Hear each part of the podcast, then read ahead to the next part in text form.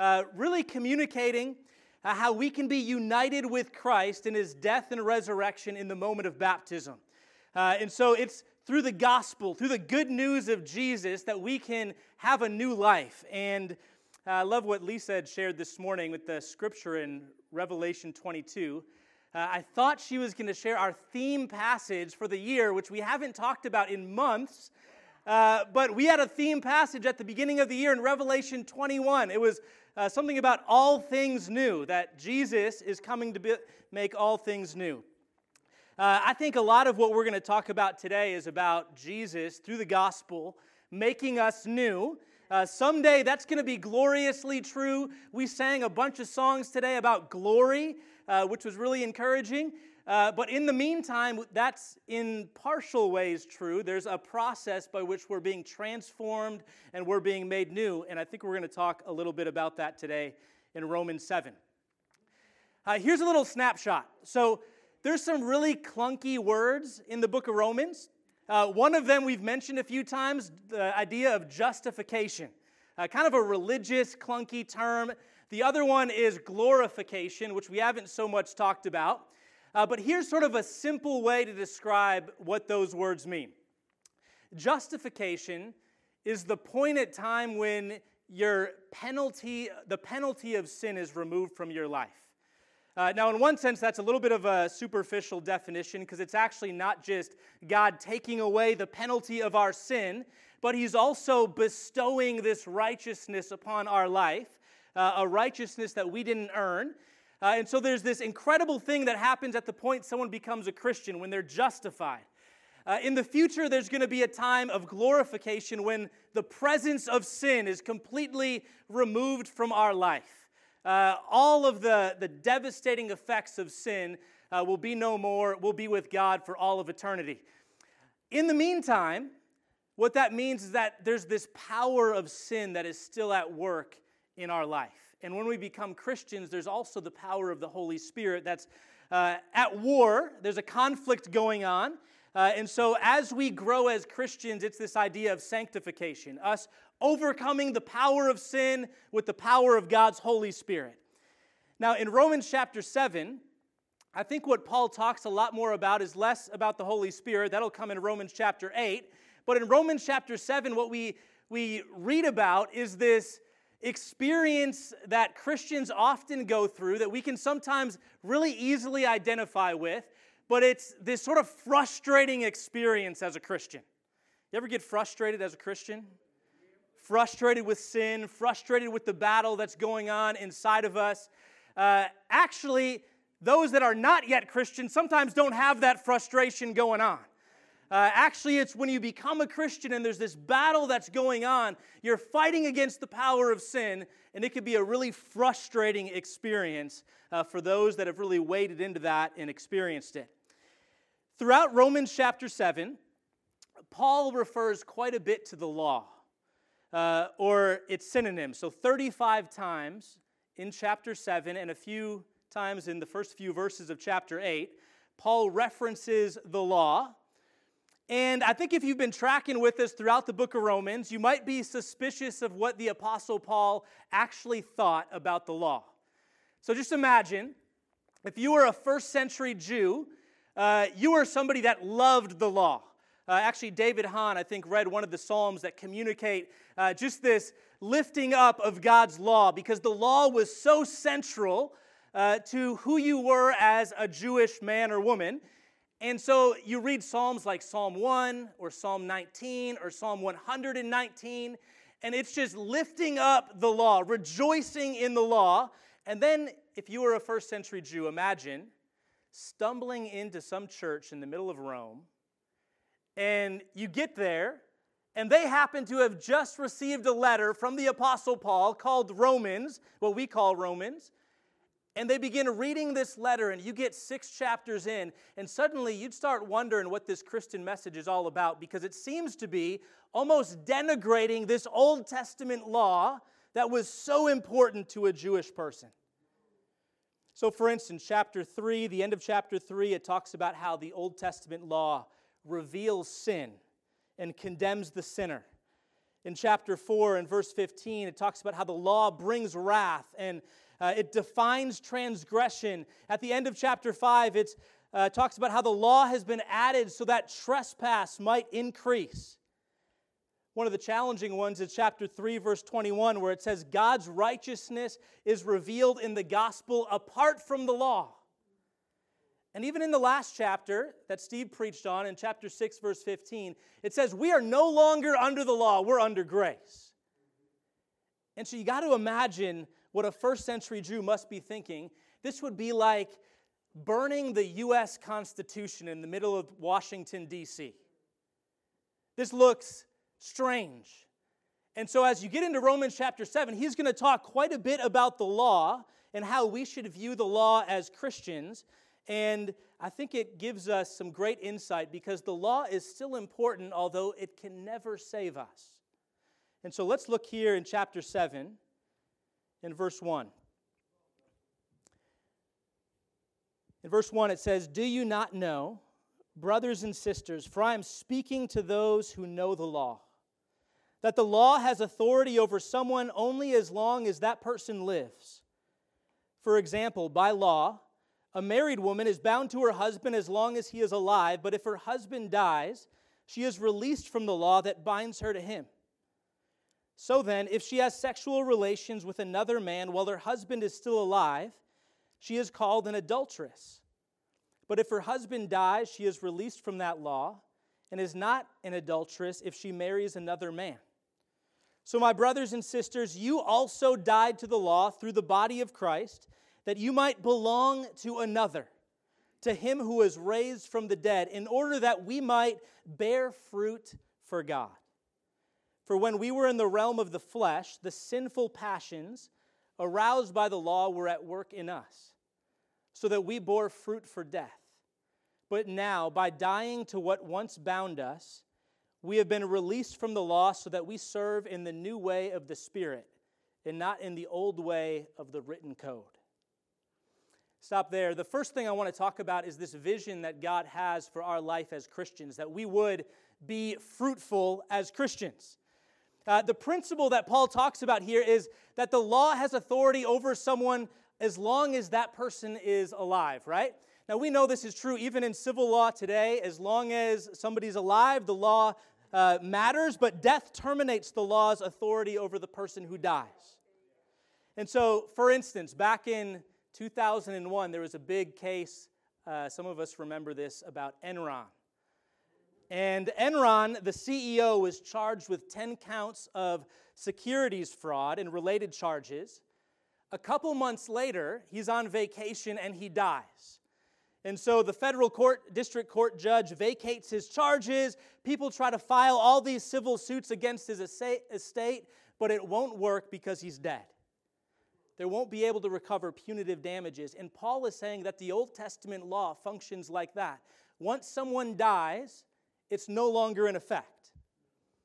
He goes on and he gives this illustration, and it's basically an illustration about a woman bound to her husband by law. But if the husband dies, she's released from the law and free to marry another husband. Now, it's kind of hard to think through everything. You might have to go back and read, read through it on your own. But uh, as you think about this illustration that Paul gives about marriage, most people interpret this as people being married to the law, as though the law is the first husband, but then they're remarried to Christ, which really doesn't fit the illustration that we read. Because in the illustration, it's the husband that dies, but in that interpretation, the woman dies and remarries. And so you could look at it and you could just say, well, maybe Paul wasn't being all that precise. Uh, and so let's not get into be too picky. But I think the assumption that the first husband is the, is the law is wrong. There's two humanities that we talked about back in chapter 5, right? There's those that are in Adam and those that are in Christ.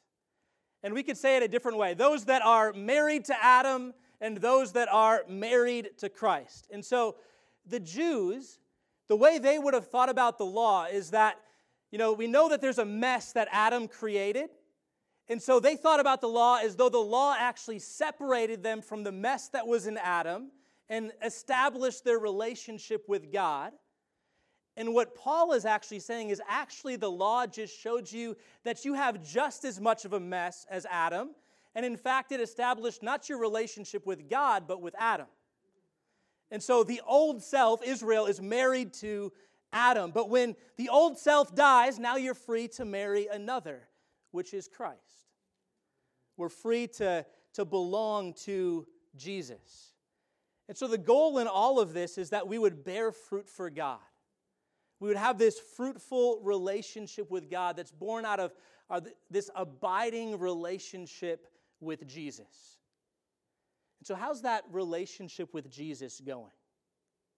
You know, I love this. He says that we're to serve in the new way of the Spirit.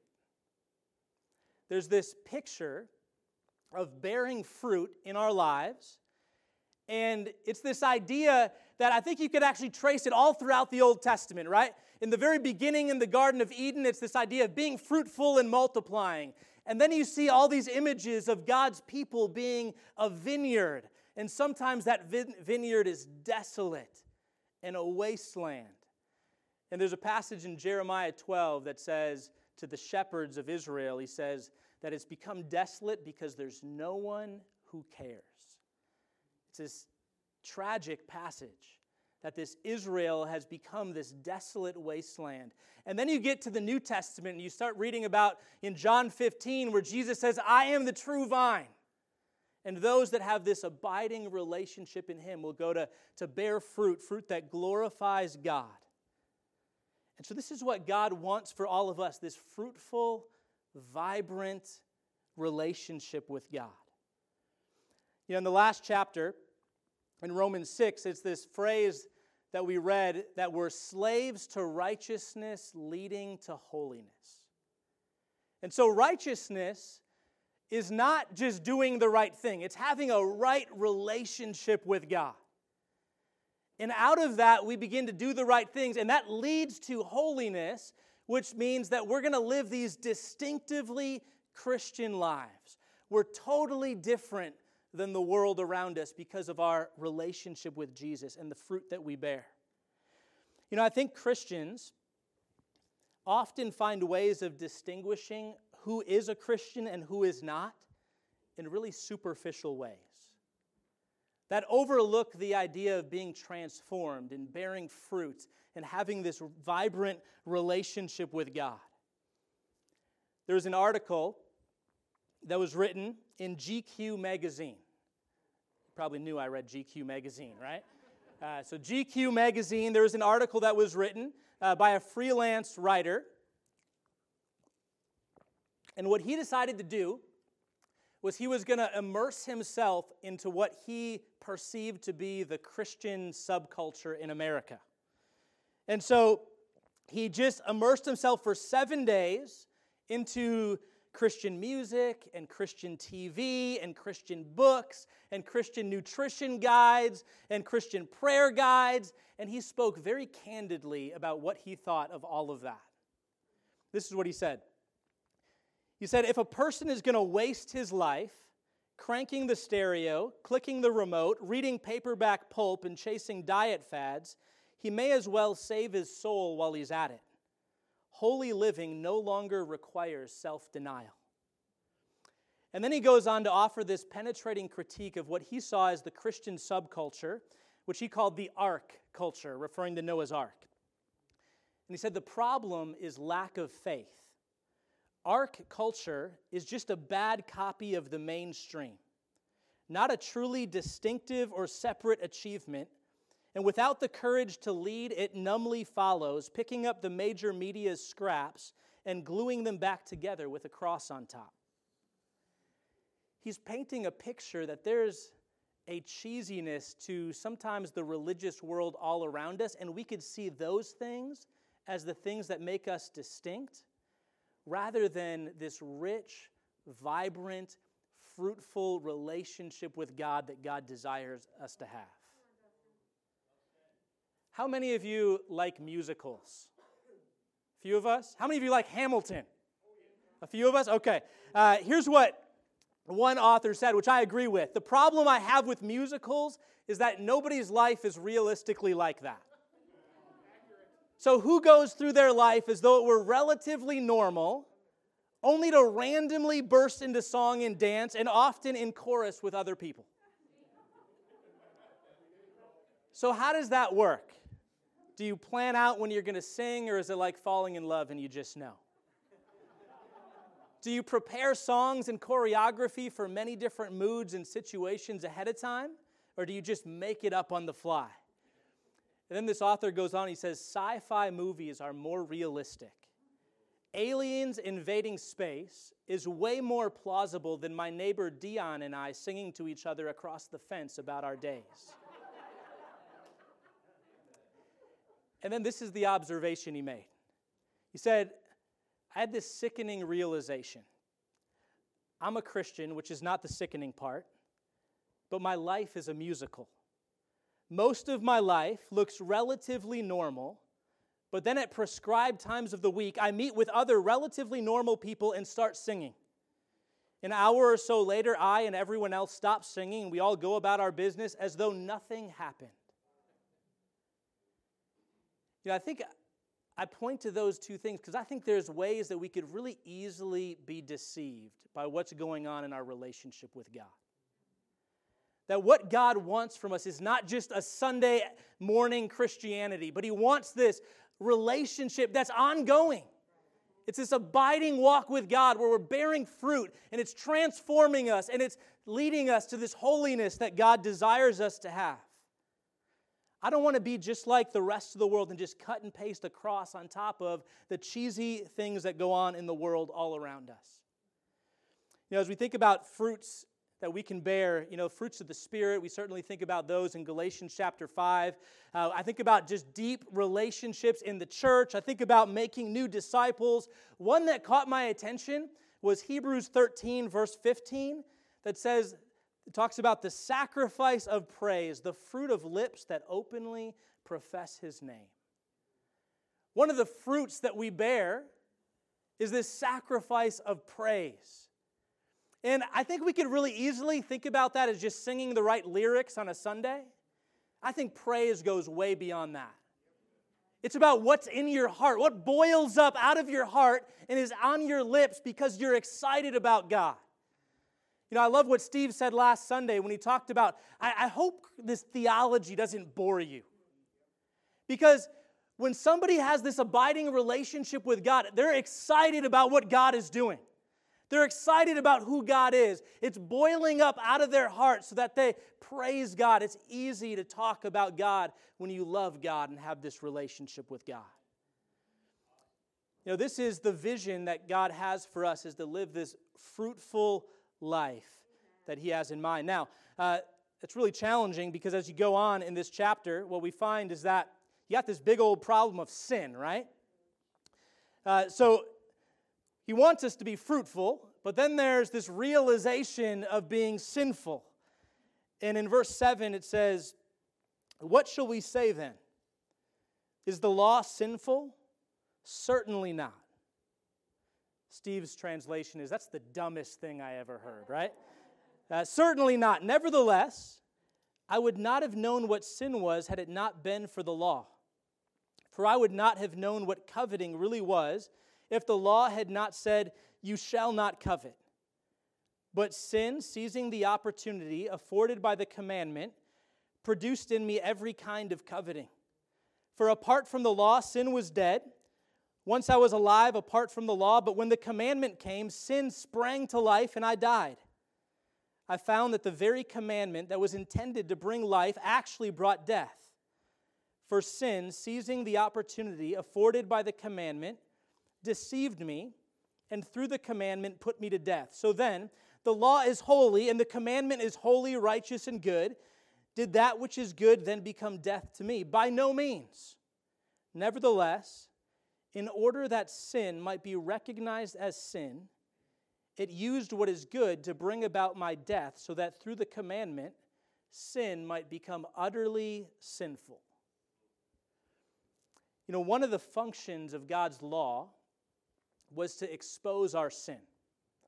Right? It says, in order that sin might be recognized as sin, that sin would become utterly sinful. So I got a few questions.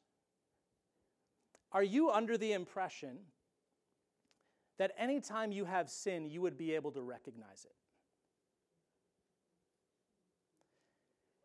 Is there a possibility that by yourself you would not be able to recognize your sin? I'll ask it a different way. Can anything that you love ever really be bad? If it were bad, wouldn't you simply not love it? The very fact that you love it, doesn't that suggest there's something lovely about it? My point is, is that I don't think we are very good at being a barometer of our own hearts. I don't think we're very good at recognizing what's truly going on deep within us. You know, the law, far from being sinful, it says it's holy, righteous, and good. It exposes the true condition of what's going on in your heart.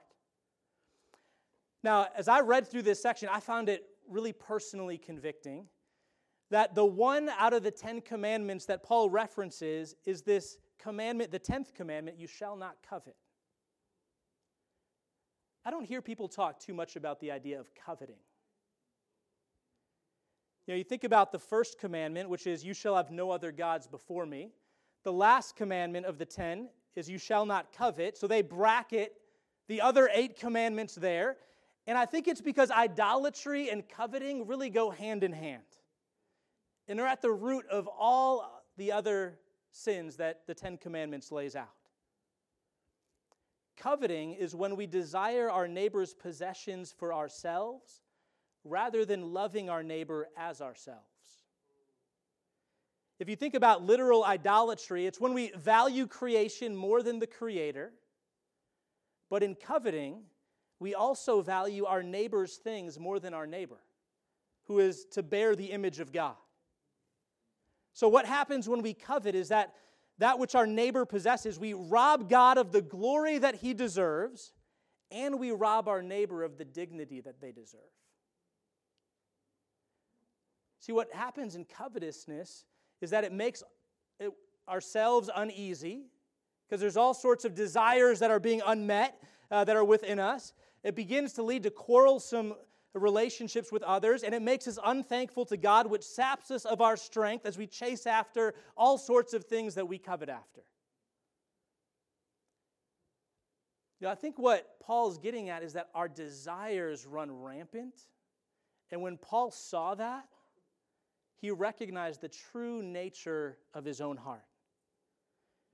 You know, the New Testament frequently refers to this sort of compulsive, idolatrous worship or coveting as epithumia. It's this Greek word that basically means over desires. So it's having desires, but they're like hyper desires. We're, we're wanting something beyond what God has allotted for us to have. It's wanting a good thing too much. And so I can see why Paul spoke of sin becoming utterly sinful because the world we live in is a factory for comparison and entitlement and it just breeds desire. Our world is masterful at amplifying desires for what you don't have and frankly don't need. Social media and Amazon and the various AI devices are basically curating a campaign ad to stimulate your covetousness in your life. It's working every day to just flare up your desires. Yeah, I think in my own life, I, I, see, you know, I go online, I go on Facebook, I can see all the friends and peers that I have, some of which I don't know very well, but nonetheless, they're a friend on Facebook. And so I can see all the things that are going on in their life, at least the good things that they want to show. And so I see it when people buy the house and upgrade the house and they buy the new tech device and they buy the new car or upgrade their car. And before you know it, I got desires that are creeping up in my heart that I didn't even realize were there. You know, I start to desire having the family dog. That's the, that's the thing I think about once in a while. This is sort of odd because actually, when Stevie and I were dating, Uh, somebody told Stevie that, because I didn't want a dog when we were dating. So someone actually said, Stevie, you really need to consider whether you want to pursue this relationship, because he really doesn't want a dog. And Stevie will tell you to this day, she really had to think about it. So uh, now, years later, I'm kind of the one that's like, oh, I'd love to have a family dog. Uh, I'd be so excited to have a dog in our family, to bring a puppy home for our kids, right? Uh, and every time I think about that, I just think about, uh, I think it was Jerry Seinfeld that said, anytime you want to buy a dog, just imagine the dog and then put a big pile, a pyramid of Alpo dog food cans on one side of the dog and imagine what comes out the other side. And that'll help you not to want the dog. So that's what I think about. But I, I see the desires for new things and upgraded things and more things. It just creeps up. And meanwhile, as I see that, I'm thinking, here I am, I'm working hard as a Christian. I'm trying to be righteous. I'm trying to seek first the kingdom. I'm trying to get my family to midweek. I'm trying to do all the things that I'm supposed to be doing, and it's so challenging. And I'm looking at everyone else that seems like they got everything they want. And I start to have that feeling of I don't want too much, but I want a little more than I got. And I think the more you explore that, the more you pray about that, the more you consider that, I think you're going to see covetousness come into your life in ways you've never seen it before. What is it that you covet? What, are, what is it that you have an over desire for? You know, I have to confess with the Apostle Paul that my own heart is just utterly sinful. I see those desires there. And I want to see God restrain those things and mature me into maturing in the way God wants me to be. Romans chapter 7, verse 14. I started out talking about frustration, and this is the part that talks quite a bit about being frustrated. Verse 14, it says, we know that the law is spiritual, but I am unspiritual, sold as a slave to sin. I do not understand what I do, for what I want to do, I do not do, but what I hate, I do. And if I do what I do not want to do, I agree that the law is good. As it is, it is no longer myself who do it, but it is sin living in me. For I know that good itself does not dwell in me, that is, in my sinful nature. For I have the desire to do what is good, but I cannot carry it out. For I do not do the good I want to do, but the evil I do not want to do, to do, this I keep on doing. Now, if I do what I do not want to do, it is no longer I who do it, but it is sin living in me that does it. So I find this law at work. Although I want to do good, evil is right there with me. For in my inner being I delight in God's law, but I see another law at work in me, waging war against the law of my mind and making me a prisoner of the law of sin at work within me. What a wretched man I am. Who will rescue me from this body that is subject to death? Now, that's a little bit of a tongue twister, but it describes the frustration that so often people experience. This idea of I, I do what I don't want to do and I don't do what I, I want to do. It's a challenge, this frustrating experience that so many Christians experience. You know God wants you to live a fruitful life, but sin runs really deep. There's this struggle that's raging inside of us. And so we learn that the law is holy, but it's powerless to make us holy. What can we learn about this frustrated man that we read about here? Uh, one thing I would say is uh, Galatians 5, if you're familiar with this chapter, uh, Galatians 5 also describes this conflict that's uh, waging war between our sinful nature and our, our spiritual life. Uh, but it, Galatians 5 and Romans 7 both speak of that conflict with uh, our flesh or our sinful nature. But I think they're actually different. Galatians acknowledges a conflict but promises victory now for those who walk in the Spirit, while Romans 7 describes perpetual defeat. And so, my understanding, and I think there's probably even people in this room that might disagree with me, but my understanding is that Romans 7 is describing an immature Christian, not the normal, healthy Christian. And so, if you want a description of a healthy Christian life, you got to look to Romans chapter 8. And so, I don't think that Paul is describing his own current state uh, in his own spiritual life when he writes this. I think he's actually narrating this sort of experience of an unspiritual man. That's actually what verse 14 says, right? It says, I am unspiritual. And so he's describing this unspiritual man. And I think there's a couple things that stick out to me. One, the frustrated man appears to know nothing, either in understanding or experience of the Holy Spirit. Right? The Spirit is actually mentioned only in verse 6 in this chapter. And there, it's describing that the Christian age is the age of the Spirit. So I would actually expect that Romans chapter 7 would talk about the Holy Spirit all over this chapter, but we don't read about that until Romans chapter 8. And so, two things strike me about this unspiritual man. I put the verse, the two verses up on the screen. In verse 15, it says, I do not understand what I do. And in verse 18, he says, I know the good I ought to do, but I cannot carry it out. So, in other words, the unspiritual man lacks both self awareness and self control. This is what is normal about an unspiritual person that they, they don't really understand what's actually going on inside of them, and they don't have the self control to live it out. These are two things that the Spirit does in our life that the Holy Spirit brings about greater self awareness of what's going on inside and brings about a greater self control in our life so that we can actually live out the things that God calls us to in our Christian life. Now, I want to understand the deeper waters in my own life. I want to be able to grow to live this fruitful life that God calls us to. Um, I think uh, one of the, the most formative events in my upbringing, I don't know if I always thought this, but one of the most formative events in my, my life would be when my mom committed suicide when I was 11.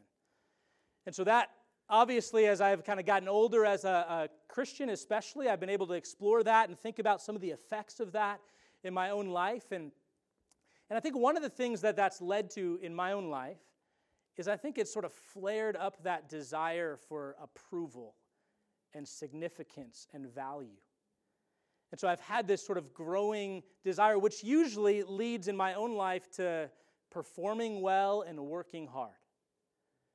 And so as I crave those things being fulfilled, uh, I can throw myself into uh, work uh, when I was younger, but now it's even ministry work. That can be the thing that can be a good thing, but actually can become bad as it sort of tugs my life out of balance. And then all of a sudden, all these other God given responsibilities are out of whack as I go after fulfilling those things. And so these things can become out of whack, which leads to guilt, which leads to anger and frustration when my, when my work is not going well or fulfilling. And so there's all sorts of things that could lead me down a road that's really frustrating. And then I want to have greater self control, being able to set better limits in my own life, and uh, making sure there's limits in ministry work in fa- favor of creating space for those other relationships and important things in life. Finding significance and value and approval not in other relationships, but in God. And being grateful and enjoying the good things that God provides. You know, we got to think as we struggle with our Christian life, the frustrating things that go on, that the Holy Spirit wants to work to help us to realize what's going on. Wants to work in our life to help us to overcome and live this victorious life as a Christian. And I don't think any of us are going to live a victorious life apart from the work of the Spirit in our life. So, what that means is we're going to have to learn how to walk with the Spirit. One of the ways that I think we can process this and think about this is in Acts chapter 2 when we read about those first 3,000 people becoming Christians and receiving the indwelling Holy Spirit. What did those Christians do? They didn't just sort of passively sit there thinking, I guess the Spirit's going to take over and I can sit and relax. But they devoted themselves to the apostles' teaching and prayer and the fellowship and the breaking of bread. And those aren't ways of earning the Spirit's work in our life. It's the means by which the Holy Spirit works to transform us and to build us up. You're not going to be able to have a fruitful life apart from a, a prayerful life. You're not going to have a fruitful life apart from a depth of insight in the Word of God. You're not going to be able to have this fruitful life apart from a shared life and mission with other disciples. It's the ways that God works to build us up. Lastly, this chapter closes out in verse 25, and this will lead us into communion. The last point is motivated. Now, just one verse, but as he transitions from this frustrating experience, and eventually we'll go on in the chapter 8, which will be the next two Sundays. He just says, Thanks be to God, who delivers me through Jesus Christ our Lord. So then, I myself in my mind am a slave to God's law, but in my sinful nature, a slave to the law of sin. You know, if you remember back in Romans chapter 1, that downward spiral of the immoral man that's talked about? Do you remember where that began? With not glorifying God or giving thanks to Him. So the, the downward spiral begins when we begin to not acknowledge God as God, to glorify Him and give thanks to Him. And where does transformation begin? Gratitude. It begins with a, a thanks be to God through Jesus Christ our Lord. Are you a grateful person? The motivation for the Christian life begins with thanksgiving. And notice that he's not merely thankful for forgiveness, but there's plenty to be thankful for there, obviously. But he's grateful because God will ultimately rescue him from this body of death and deliver him from sin. And so for the Christian, it's not merely that the penalty of sin is removed from their life, but someday the presence of sin is going to be completely eradicated from your life. And so everything that frustrates you about you will be no more. And so, as we think about that, let's think about what your vision is for your Christian life. Is it this idea of being fruitful? What's your experience of the Christian life? Is it this frustrated Christian Christianity that's self-focused or is it this motivated Christian life that's Jesus focused? So let's pray as we take the Lord's Supper and we will be able to take communion together. Uh, Father in heaven, God, I know that uh, we've all wrestled with that frustration, uh, that realization that we're more sinful than we ever imagined. Uh, I pray, Father, that as we wrestle with that, as we think through that, uh, as we begin to explore all the ways that our own hearts have been led astray, uh, I pray that we would be eager with anticipation to get into Romans chapter 8. I pray that your spirit would fill us, that your spirit would illuminate our understanding of your word. Uh, most clearly, our understanding of the gospel and the good news that we have. Help us to be filled with gratitude. Uh, we know that we can't just manufacture gratitude by saying just the right words and saying thank you, thank you over and over, but help us to, to really understand what Jesus has done for us. Help us to wrap our hearts and our minds around that. And I pray that as we understand in a deeper way the, the truths of the gospel, I pray that we would be motivated, that we would be compelled, that we would be strengthened, that we would be empowered by your Spirit uh, to be living these fruitful lives. Uh, please bless our church as a fellowship, that we would uh, be a community that is truly set apart from the world around us, that we would be uh, a church that is different, a church that has been uh, radically transformed by your grace and by the gospel. We love you and we pray these things in Jesus' name. Amen.